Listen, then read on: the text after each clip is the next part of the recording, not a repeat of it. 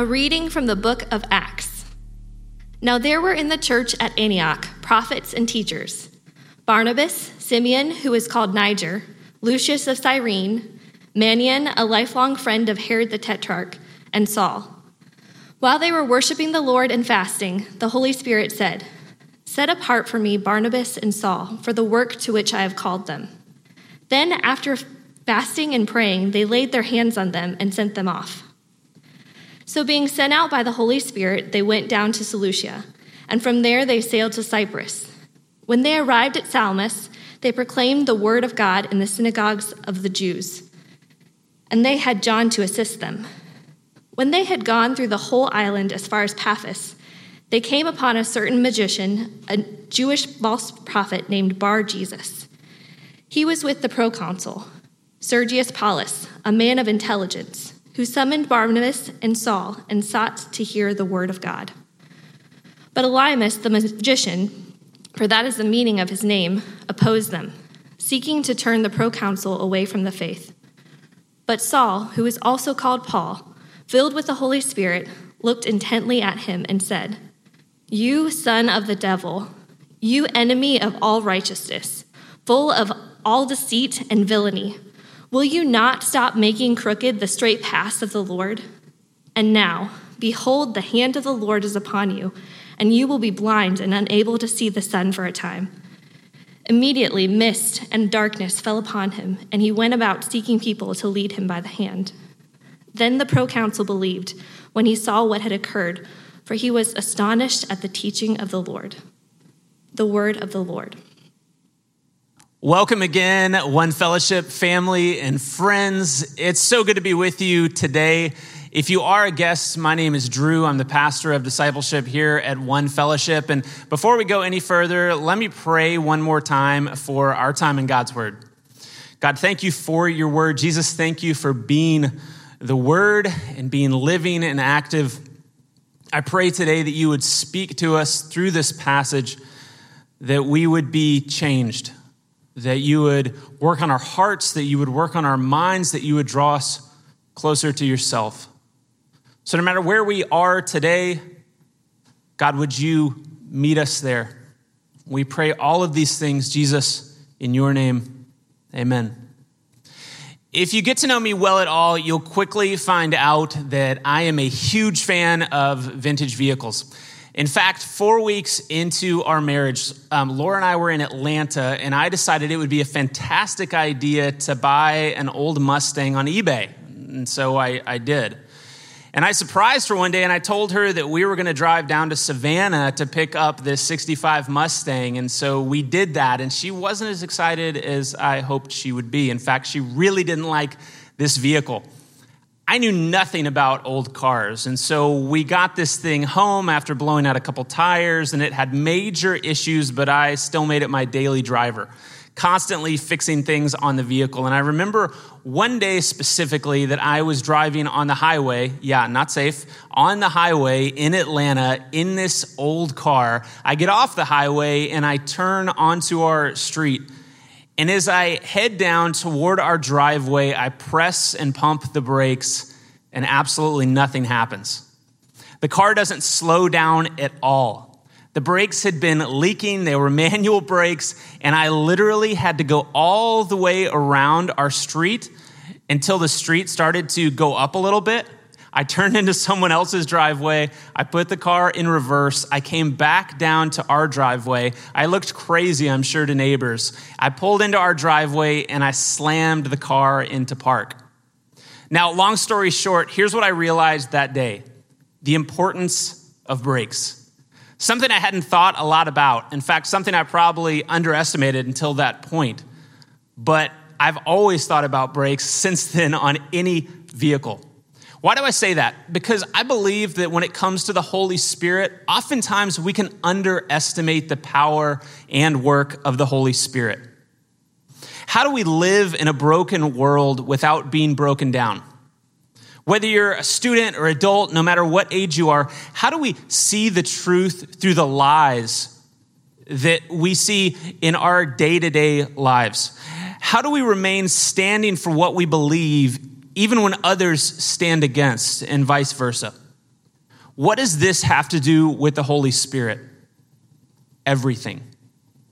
Here's the big idea that we're going to see in this passage today that we need the Holy Spirit to prepare us and protect us for the mission of Jesus. Let me say that again. We need the Holy Spirit to prepare us and protect us for the mission of Jesus. All right, let's jump into verse 1 here. Here's what it says in chapter 13 of Acts. Now, there were in the church at Antioch prophets and teachers Barnabas, Simeon, who was called Niger, Lucius of Cyrene, Manaen, a lifelong friend of Herod the Tetrarch, and Saul. While they were worshiping the Lord and fasting, the Holy Spirit said, Set apart for me Barnabas and Saul for the work to which I have called them. Then, after fasting and praying, they laid their hands on them and sent them off. So, what we see here is that God calls Barnabas and Saul to leave the church in Antioch, where they had been doing ministry, where they had been raising up leaders, where they had been spreading the good news of God, the gospel, and they were seeing more and more people come to Jesus. Why would he do that? Well, here's why. So, the gospel would continue to spread so that more lives, more families, more communities would be changed by the work of Jesus. This goes hand in hand with the Great Commission that we would take the good news of Jesus to all people. And that's exactly what we see here. And what's interesting is who is doing the sending? Who's calling out Barnabas and Saul and actually sending them out? The Holy Spirit. Nothing, nothing happens inside of the mission of God without the movement and work of the Holy Spirit.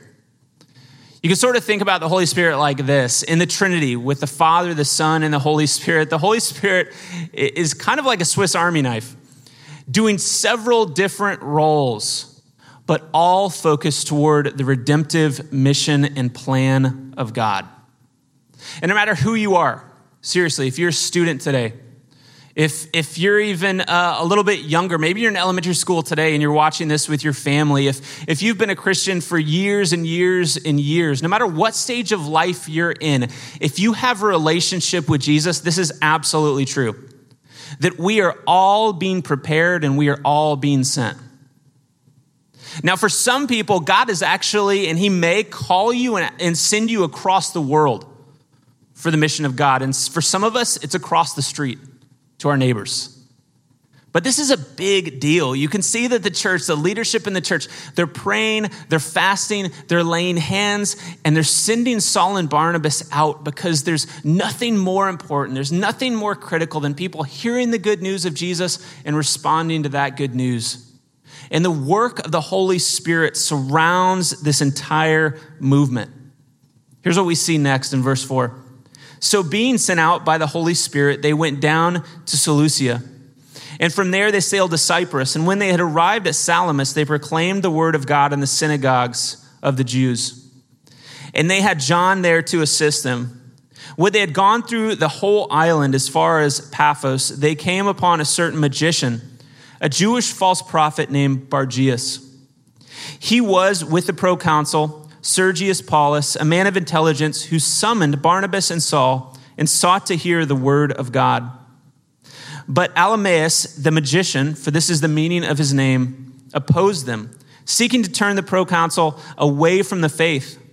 But Saul, who was also called Paul, filled with the Holy Spirit, looked intently at him and said, You son of the devil, you enemy of all righteousness, full of deceit and villainy. Will you not stop making crooked the straight paths of the Lord? And now, behold, the hand of the Lord is upon you, and you will be blind and unable to see the sun for a time. Immediately, mist and darkness fell upon him, and he went about seeking people to lead him by the hand. This is a really strong statement that we hear from Saul here. He's calling out this false prophet who's trying to lead people astray. Why is he so harsh here? Well, think about it. Saul was someone who spent half of his life buying into a false belief. He knows how dangerous this is, and not just for himself. Trusting in the unaltered gospel of Jesus always serves a dualistic purpose to ensure that we aren't led down a crooked path away from Jesus and to help others do the same. And you notice the consequences here for this magician. What does it say? He was blinded. He was blinded. Maybe that was because he was actually blinding others from the truth. Whatever the case may be, this was serious because anytime people are led away from Jesus, that's a serious thing. When we think about the false prophets here, right? Whether it's false beliefs through a person like Bar Jesus here, whether it's culture, or whether it's Satan himself, we have to be on guard of these false beliefs because they can be incredibly deceptive. It says Bar Jesus here, he was, a, he was a magician, he was enticing, he was compelling. We have to be careful. You notice in 1 Peter 5 8, it says, Be watchful, meaning be on guard at all times, for the devil prowls like a roaring lion seeking to devour. How do we identify false beliefs? Things that don't align with the gospel? Well, well here's one simple way anything or anyone that asks you to pledge your allegiance to it or to them above Jesus is a false belief. And we see that here with Bar Jesus and what he's attempting to do. There's this straight path through the gospel that leads us to Jesus, that leads us to grace through faith. And false teachings, false prophets, false beliefs are always making that path crooked. But here's what's really scary is that sometimes it doesn't take that much to actually get off that straight path. I heard this years ago, this saying, the most dangerous false beliefs have just enough truth to draw us in. But at the heart, the gospel is missing. We have to be on guard. We have to be careful. And one of the Holy Spirit's roles in our life is to protect us from these false beliefs, to live within us and to go with us and to help us guard against buying into anything that anyone or culture may throw at us or ask us to follow that doesn't align with the person and work of Jesus. But I love what we see here in this last verse. Even with this attempt to pull people away from the truth of Jesus, it doesn't prevail. Look at this in verse 12. Then the proconsul believed when he saw what had occurred, for he was astonished at the teaching of the Lord. What this proves is that nothing can stand in the way of God's redemptive work. And the proof of this is in the gospel. Think of how many obstacles stood in the way of our salvation. Think of how many people tried to stop the ministry of Jesus, tried to diminish his ministry, tried to make him out to be a liar, tried to silence the message of faith through grace, tried to keep people in the bondage of, of sin and in those chains, who tried to trick people into false beliefs of all kinds who tried to stop the mission altogether by arresting an innocent man and hanging him on a sinner's cross to be buried in a borrowed grave. And yet, he overcame. He overcame death. He overcame the grave. He overcame our sin, and he continues to overcome. Even in the midst of all that we're feeling and all the unrest, Jesus is still overcoming.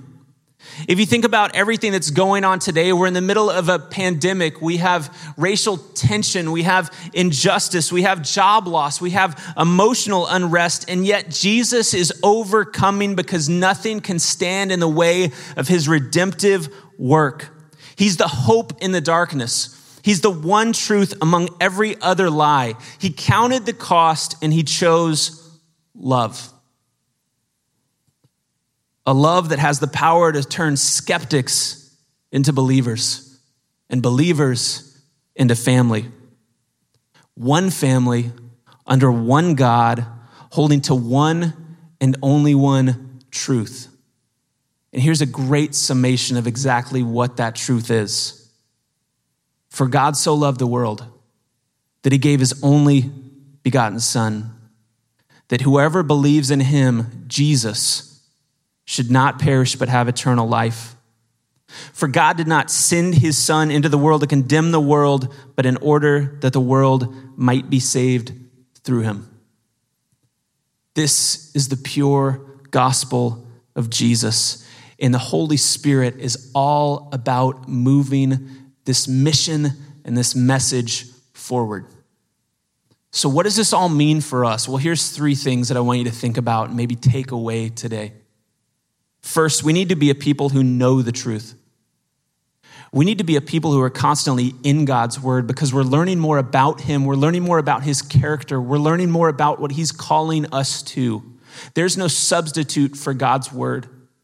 It's not enough to know that there is a Bible. We need to be in God's word, soaking it in but it can't just be head knowledge. We actually need the Holy Spirit to work within us to confirm that God's word is the truth. So it sinks down deeply within to our very beings, within to our hearts, and it permeates out of us in the way that we live our life. We need to be a people who know the truth. We also need to be a people who discern the lies.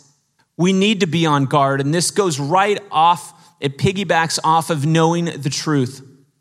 That we need to be able to stand against what stands against Jesus and the truth of his gospel.